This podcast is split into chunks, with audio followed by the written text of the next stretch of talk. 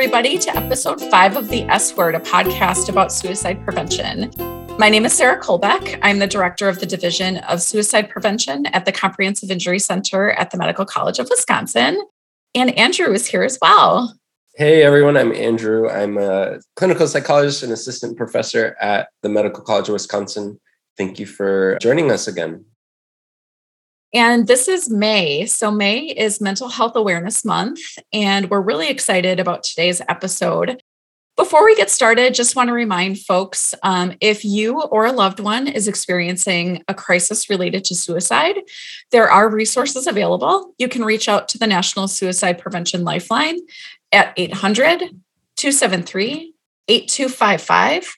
You can also reach out to the crisis text line by testing, uh, texting the word help to 741 741. And if you are in Wisconsin and specifically the Milwaukee area, Mental Health America of Wisconsin has a warm line uh, where you would be connected with peers that have lived experience and living experience of mental health issues. That phone number is 414 777 4729. So, as I mentioned, today's episode is about mental health and suicide. May is Mental Health Awareness Month, and mental health is obviously a big component of suicide and suicidal behavior. And for our guests for today's episode, we have Dr. Terry Turun Cassini. Terri is the executive director of the Comprehensive Injury Center at the Medical College of Wisconsin. She is also a clinical psychologist and faculty in the Department of Surgery, Division of Trauma and Acute Care Surgery here at the Medical College of Wisconsin. She is co director of the Milwaukee Trauma Outcomes Project, as well as director of the clinical psychology program in the Division of Trauma and Acute Care Surgery. So, welcome, Terri. It's really a pleasure to have you today for our episode. Thank you, Sarah. Thank you, Andrew. I'm really excited to be here um, and excited to contribute to this. So thank you. Okay, great. Thanks. So there's something that we always ask people at the beginning of the episode, and that's what is one thing that you wish everyone knew about suicide? Speaking purely clinically and, and have worked with patients who have contemplated suicide, the level of desperation that people get to sometimes with um, in in contemplating suicide it's really like individuals feel that it's truly the only option for them when they get close to that choice.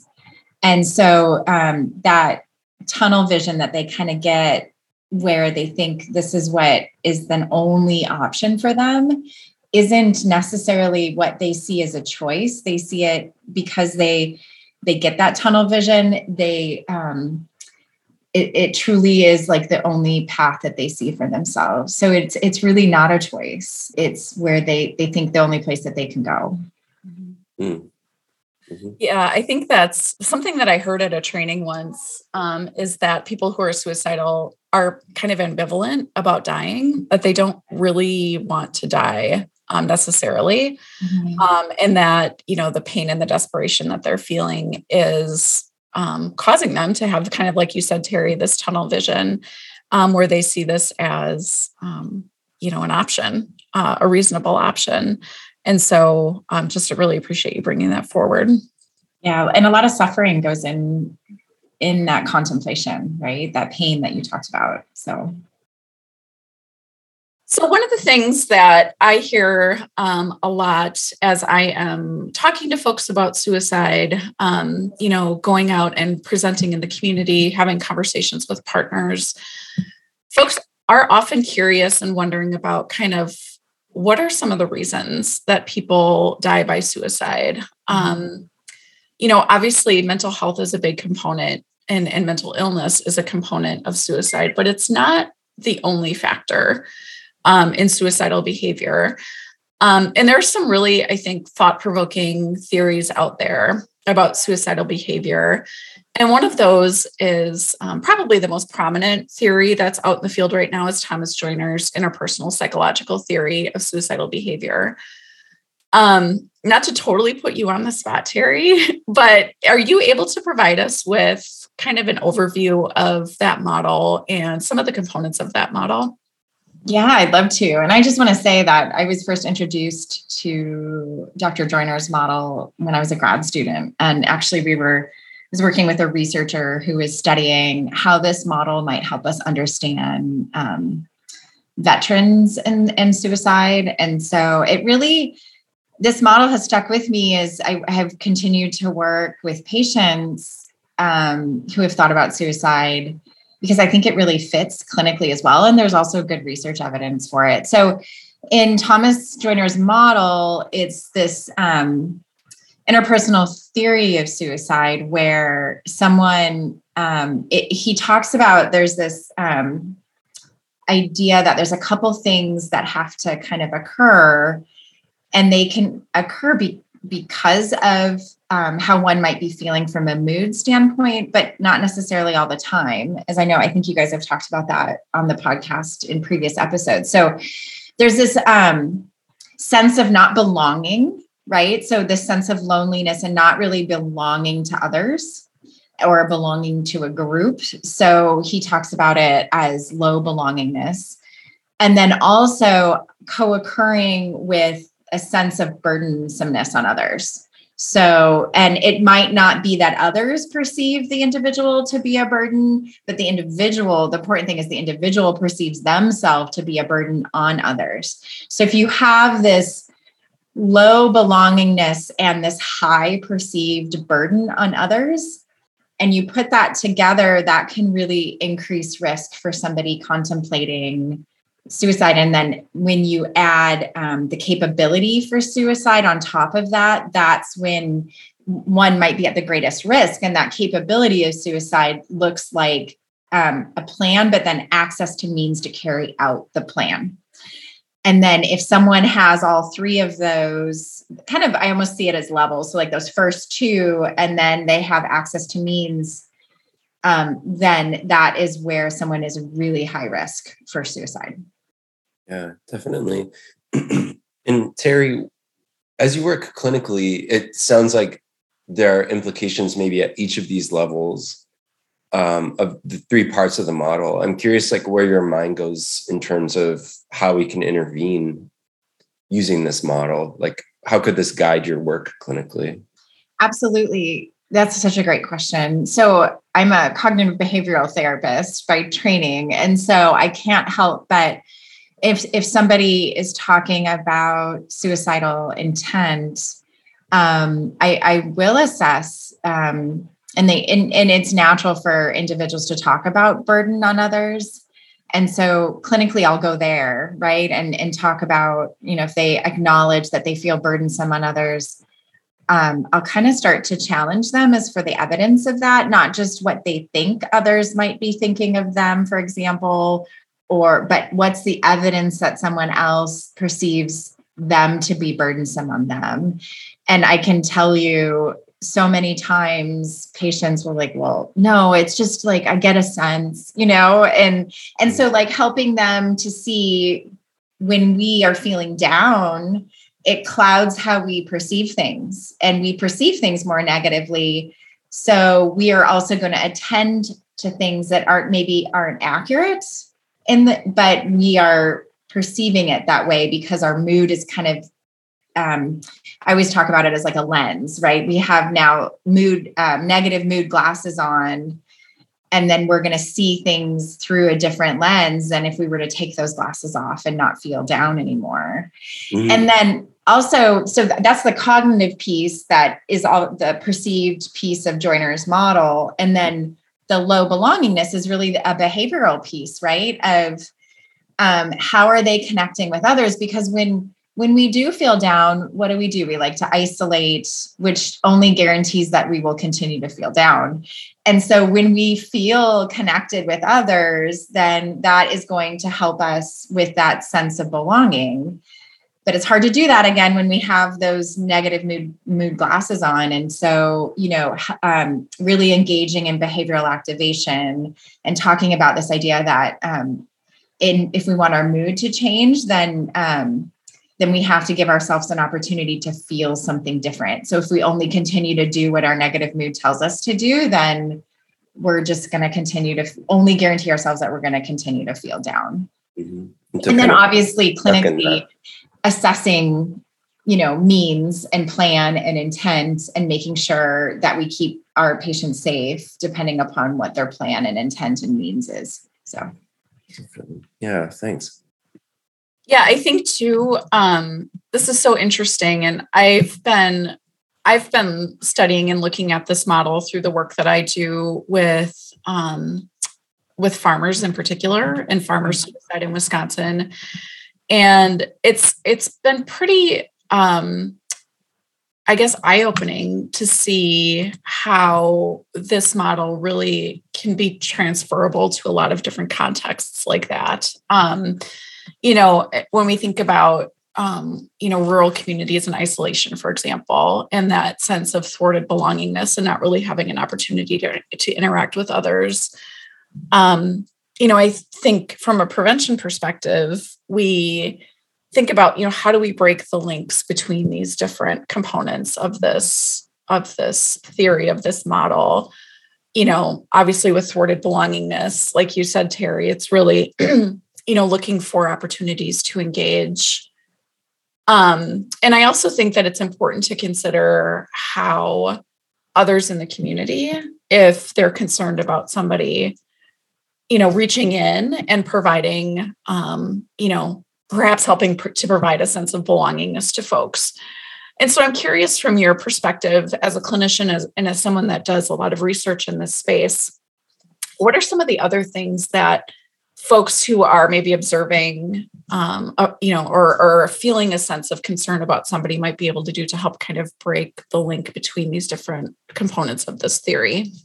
Yeah, I think your point, Sarah, about connectedness is so important. And so offering to connect with others, I think is important. And I think one of the the aspects of that that goes a long way is not just doing it once because the person who's feeling that thwarted belongingness might at first say no but continued offers and and and not get derailed if the person isn't taking you up on those offers every time. And even you know i mean i think we all can attest to this especially after like the two years of isolation due to covid right is even just a really good conversation with somebody that you run into for 10 or 15 minutes i've had many of those where i leave and i'm like oh my gosh that felt so good. It felt so good to connect with that person on that level just for 10 minutes of conversation. And so you know not uh, those that are trying to reach others and reach out to others i think not dismissing even those little moments of connection because that can change someone's sense of belonging or be feeling really feeling understood by somebody else in really a short amount of time mm-hmm.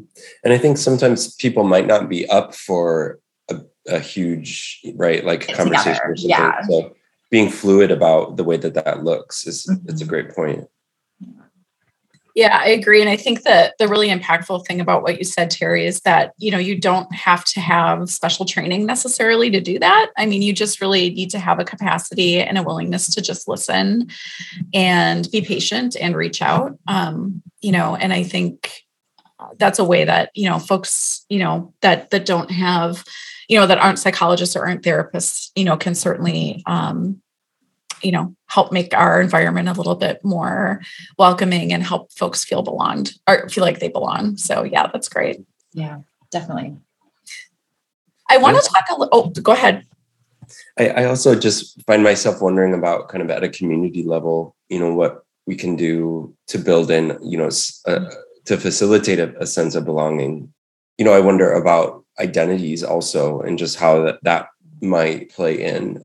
Some of the work that um, Mental Health America is doing with the group for queer youth just comes to mind as an example. For youth that may not feel accepted or that they belong at home like having a space where they feel affirmed and like they belong can just be life-saving i think. Yeah and I think two things that come to mind. One, we I was with some colleagues yesterday and we were talking about just the impact that isolation during COVID is going to have years to come. And I think your point, Andrew, about like we really have an opportunity right now to be creative about how we generate a sense of community mm-hmm. that I think could really help to buffer against that sense of isolation. So I think that's one thing to think about. And then also, like, you know, Sarah, I think about the work that you do with farmers that you mentioned, but then also the work you do with veterans and like we all have these particular identities, right? And and you know, as you mentioned with queer youth, Andrew, there are certain populations of individuals that feel marginalized, right? That facilitate that can really facilitate that sense of isolation and thwarted belongingness. And so thinking about um, how do we create positive community for different groups um, is going to be really important, I think, as we move forward in this work. Definitely. And that kind of, I think, brings us to um, some of the work that you do, Terri, in the community that I think is really fascinating. And I wanted to hear a little bit more about today. Um, and that's the, the research that you and um, the other folks that are the other the other investigators that are part of the Milwaukee Trauma Outcomes Project, and that's the work that you do as it relates to the experience of trauma.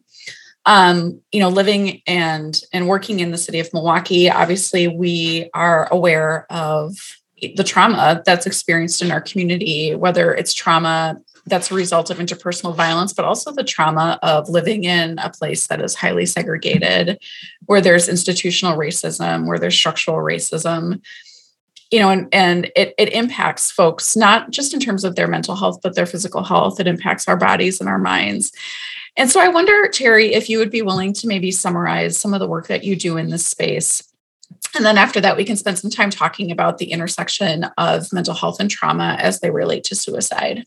Yeah, thanks, Sarah. Um, yeah, uh, for it's been about nine years now. The Milwaukee Trauma Outcomes Project is a group of researchers that collaborate on trying to understand after someone experiences traumatic injury what do we know about either their experiences their biology their how their brain processes the emotions of what they went through that helps us to understand who might be emotionally and psychologically vulnerable after an injury event. And so we have a series of studies that we've either done or are ongoing. We have a new one now that's just starting up to help us kind of dive really deep into understanding different phenotypes, if you will, of risk that include both individual, biological, psychological factors, as well as um, community level factors. Um, and it, it might be that um, depending upon previous life experiences and how stressful those previous life experiences are and were, one's individual neurobiological factors might look different as a risk profile than somebody whose life maybe wasn't as stressful prior to the injury. It's not to say that the injury itself wasn't stressful, but if we're thinking about how people respond to trauma, we can't necessarily assume that everybody's neurobiology is the same because people have varying degrees of ongoing chronic stress. And so that's kind of where we're really starting to dive in now is looking at those populations that are the most burdened and stressed in society and saying, okay, what do we know about within group variability and how can we understand what factors might lead to distress but also what are factors that are stress buffering and it can help people maintain a sense of resilience after trauma? Sure i'm wondering um can you i have two questions. For for folks that are listening that aren't familiar can you tell us what you mean by phenotypes? Yeah. Phenotypes just means um, what are the different factors that might be grouped together to help us understand who's at risk. So it could be a certain way someone thinks about how the trauma was or wasn't life threatening in combination with certain biological variables that might create this grouping of variables or phenotype on the outside of an individual that might help us to understand risk and okay. the the the field for a long time was assuming, well, it's just one phenotype of risk. And I think some of the most novel work in the last five years has been done by colleagues that really challenge that notion to say, no, I mean, someone who's neurobiology, which is responsible for helping us respond to stress, is going to look different when someone is chronically stressed, meaning they don't have resources that they need. They don't have you know they they have food insecurity housing insecurity. They might have high levels of community violence going on in their neighborhood. So their stress system is activated differently than somebody who lives in a neighborhood where they feel safe. They don't hear gunshots at night in their neighborhood. And they have enough resources for food and they know every night where they're going to lay their head.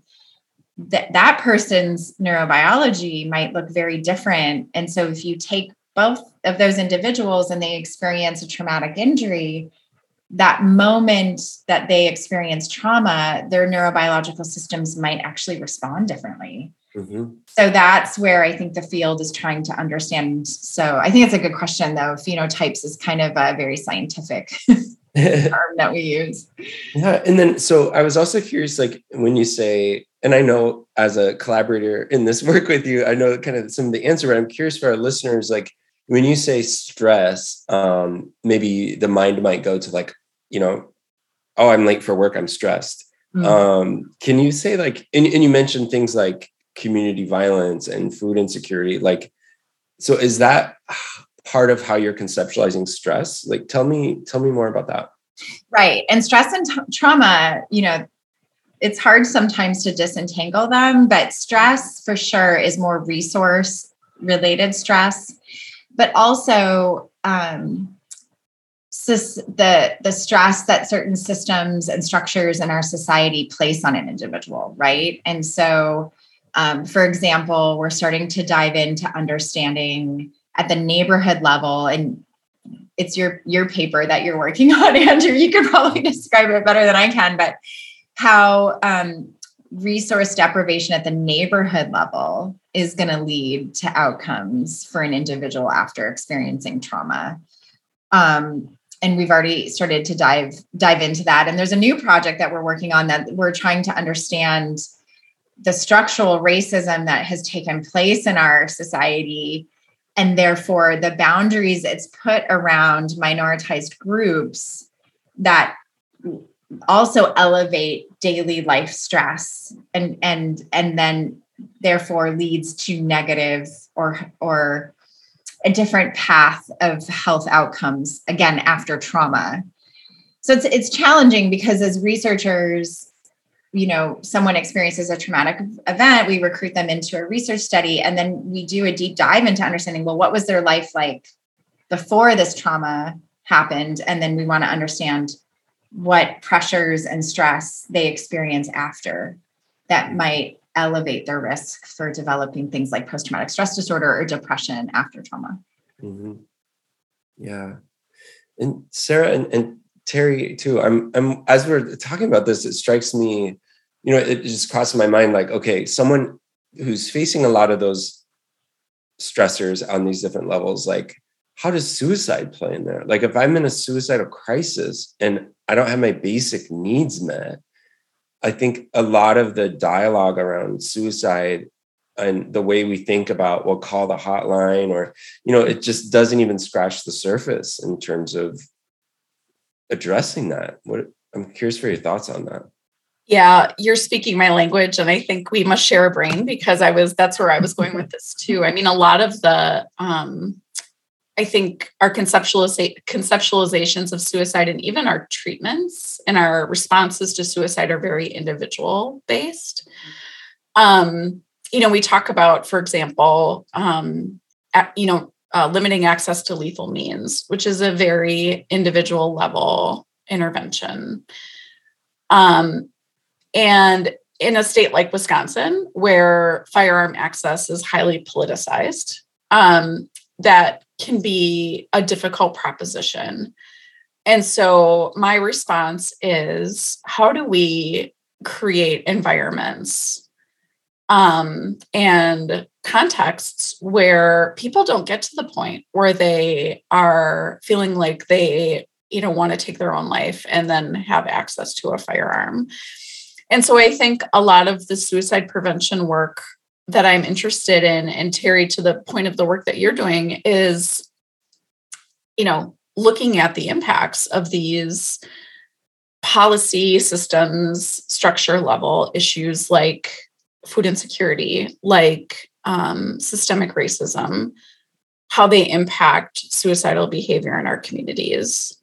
Um, there has been some recent research that has shown suicide rates in the general population are decreasing, but we're unfortunately seeing increases in communities that are experiencing a lot of this um, stress and trauma at the community and at the, at the societal level. And so I think that plays into the health disparities that we're seeing in terms of suicide when it comes to folks specifically in black and brown communities but marginalized folks overall. Um, and so i think from my perspective that's how this all kind of relates to suicide but definitely i'm curious to hear what you both think as well. Yeah i totally agree sarah. And i think that again i keep bringing up covid but particularly since covid we've seen particularly in urban communities which groups have been most burdened. And then I think this trend, correct me if I'm wrong, Sarah, the trend that certain minoritized groups have been experiencing an increase in suicide even started before COVID. And yeah, and my concern is how is that now that COVID has happened and, and COVID is particularly affecting low resourced communities. Mm-hmm. Are we is that going to accelerate this risk? Right. Um, and and so you know means access to means and what policies can we put in place to reduce just to have safe safe use of means right? And make sure that people are safe so that in a moment of crisis they're not reaching to use those means but then also like i mentioned before when i talked about joiner's model like there's these i see it as two levels. I don't know if he does but i see it as like this perceived burdensomeness and low belongingness this thwarted belongingness. And then if those are in place then it and then that accelerates to this next level of planning and then thinking about access to means.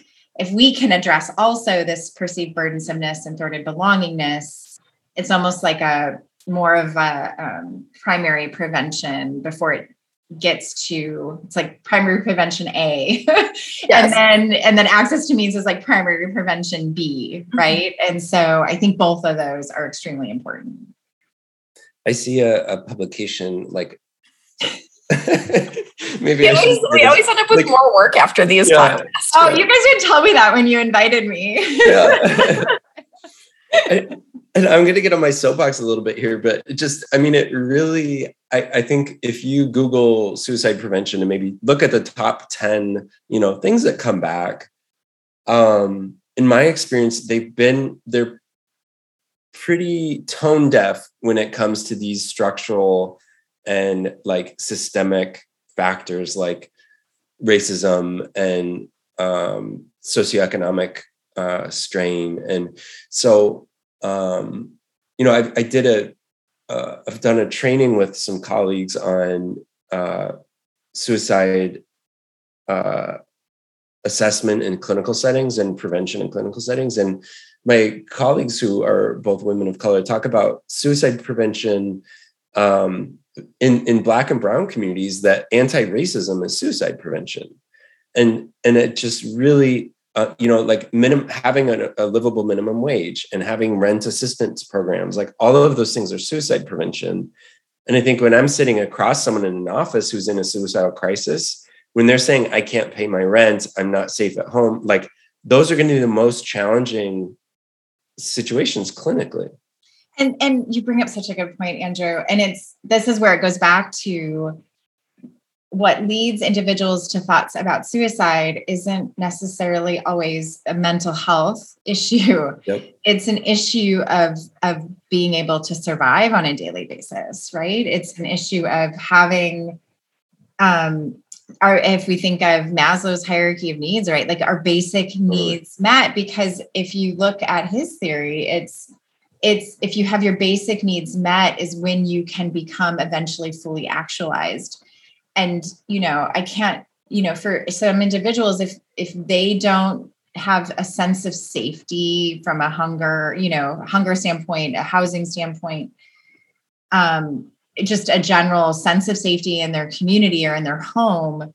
Um, the, getting to the next level of what they can achieve as individuals it's they can't get there you know and it's it's just going to be we really need to think about addressing these social determinants of health as prevention um, and and that's so important totally. and you both are smiling you no i had i had messaged sarah and i said okay your turn for the next question then i was like okay wait one one more quick point um, all of the things that happen behind the scenes yeah, yeah. um terri yes and what you said about you know getting there like and it's no wonder they can't get there right their mm. cards are stacked against them Yet we keep sending this individual message like, oh, we need to treat your depression.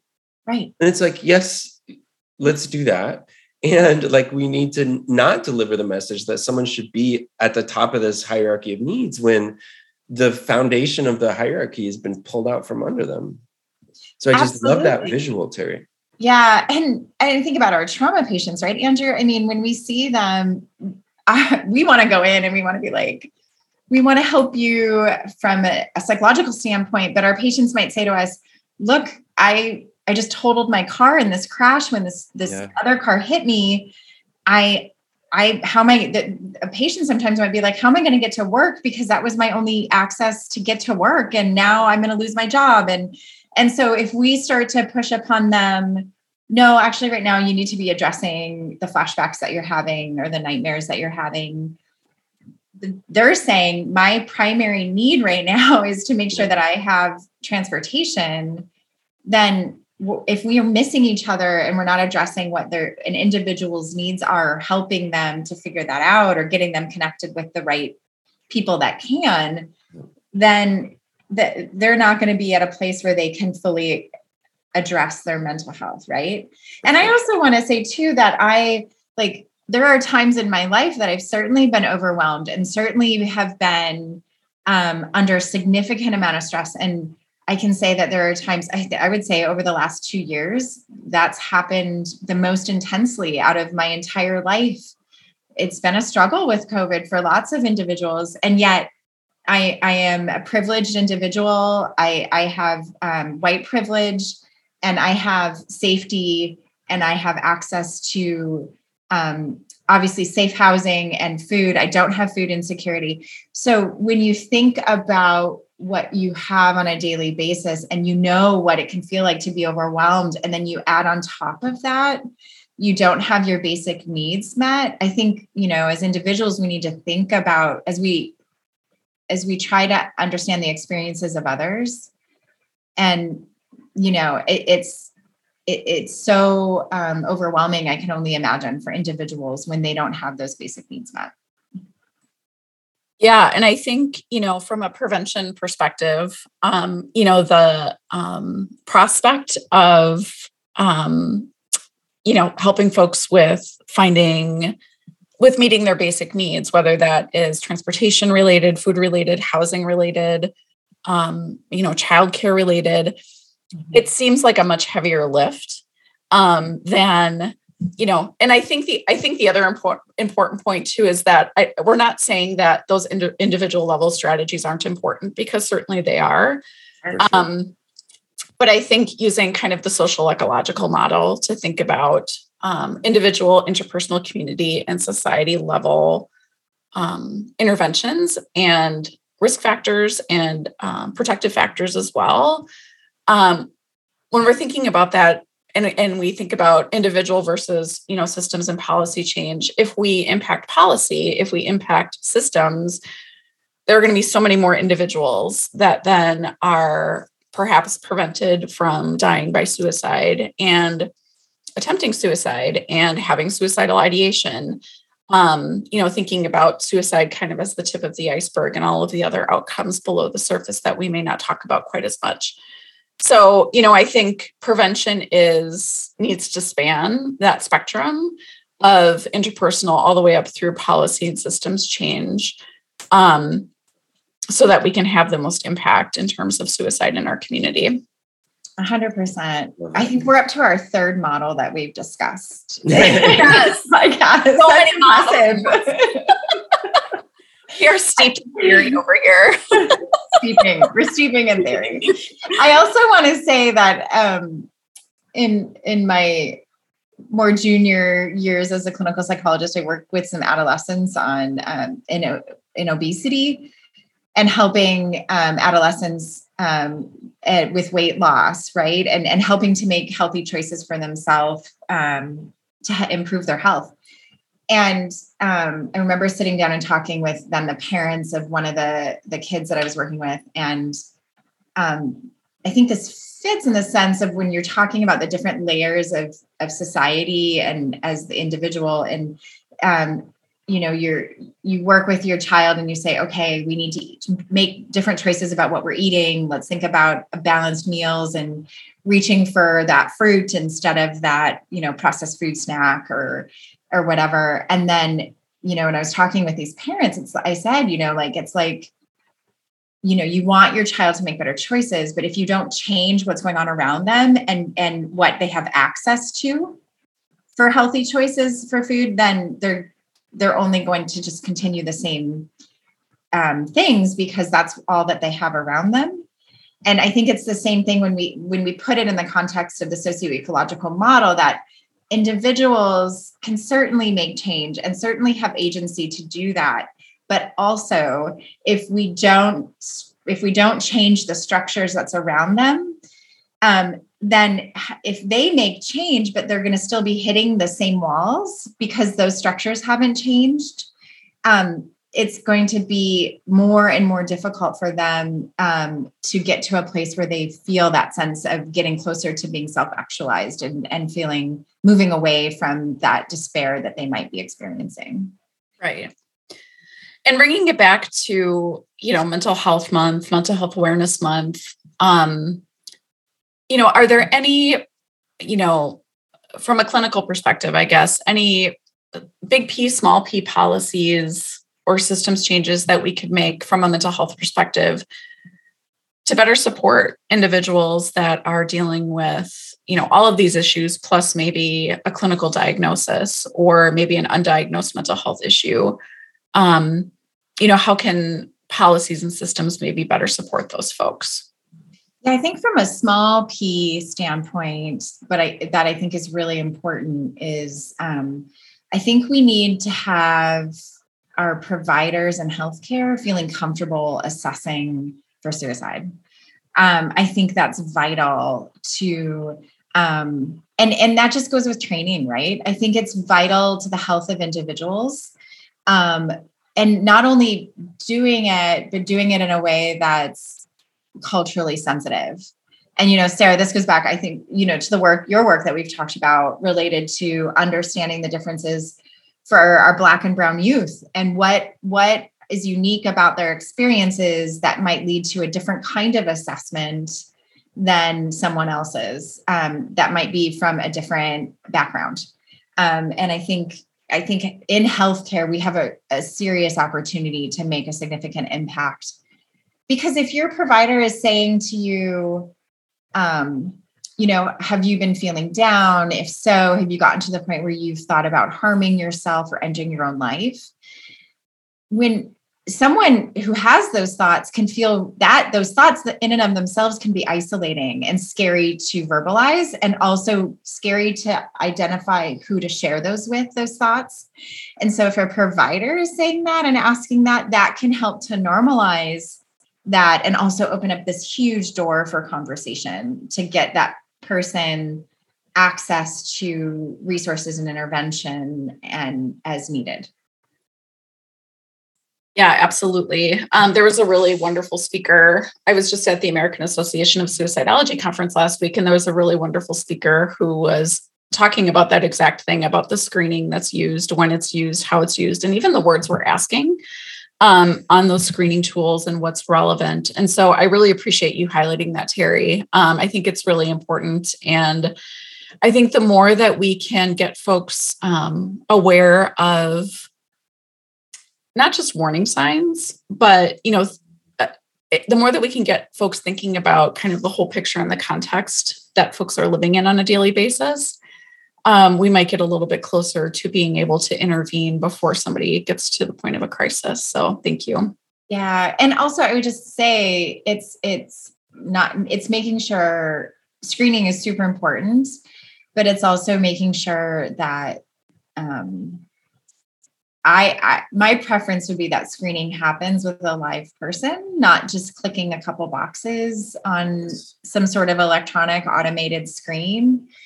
Um, because I think also the way you ask is so important and that obviously cannot be conveyed electronically.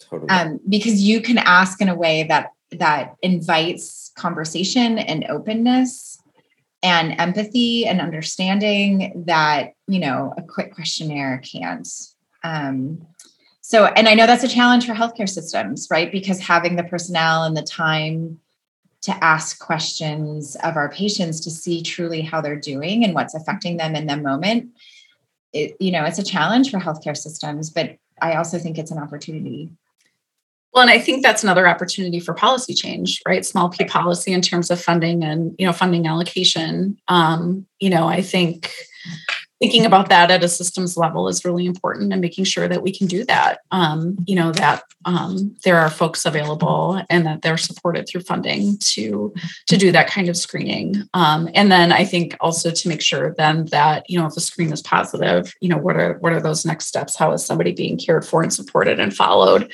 throughout their interactions and even after they leave the healthcare setting um, you know how is the community wrapping around those folks to make sure that they feel that they don't feel that thwarted belongingness um, and that they you know um, you know maybe don't get to the point where they're feeling like they want to take their life. Mm-hmm. sarah can i ask you for our listeners that aren't familiar with that uh, the language um, big p and small p? Yep policy. Can you just explain what you Thank mean you. by that? Big P policy is legislation, um, what we think about in terms of like, you know, federal policy, state policy, local policy. Small P policy is organizational.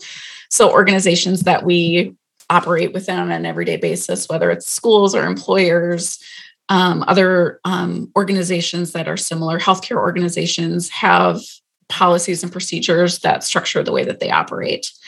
And so when we think about prevention, we can intervene at the big P policy level, the legislative policy level, and also the organizational policy level. Thank you, Andrew. Yeah. All right. Well, that wraps up all of the questions that we had today for Terri. Thank you so much for sharing your expertise and your time with us um, and your amazing work that you're doing, your research. It's so appreciated. Thanks. And thank you too for doing this podcast. It's amazing. Um, and I love listening to it. So thanks for having me. I feel really honored to be a guest. We're honored to have you. So thank you. Andrew, do you have any parting thoughts? Just uh, kind of zooming out, right? For for folks. I think every um every episode at the end of it, I feel like, wow, that might be my favorite episode, but I'm really feeling that this time. I know. Um, yeah. So I mean, just we really, you know, covered uh, a lot today. One big thing being uh, kind of this interpersonal theory of suicide, and that we need to think about um, belongingness um, and burdensomeness in addition to folks having capacity or means. And then, really, in relation to Dr. deRoon-Cassini's work, looking at some of the uh, systemic stressors that impact uh, outcomes of trauma survivors or survivors of traumatic injury ways that suicide prevention needs to kind of expand to be this multidimensional approach across la- layers of the social ecological model um, and, and in relation to kind of this idea of this maslow's hierarchy of needs of like helping how can we help people really reach the self-actualization um, and so just again really want to thank you terri for being here today and um, sarah for your wonderful facilitation of the episode. Thanks, Andrew. Thanks, folks, for listening. Just a reminder um, if you have um, any concerns about yourself or somebody else, to reach out to the Suicide Prevention Lifeline, 800 273 8255, or the crisis text line, text the word talk to 741 741 Our next episode, which will be coming up in June, is going to have a discussion around postvention, which is um, support for folks that have experienced a suicide loss. We'll have a great guest for that episode. And we hope that you have a wonderful rest of your May. Hopefully, spring will come soon. And thanks for listening.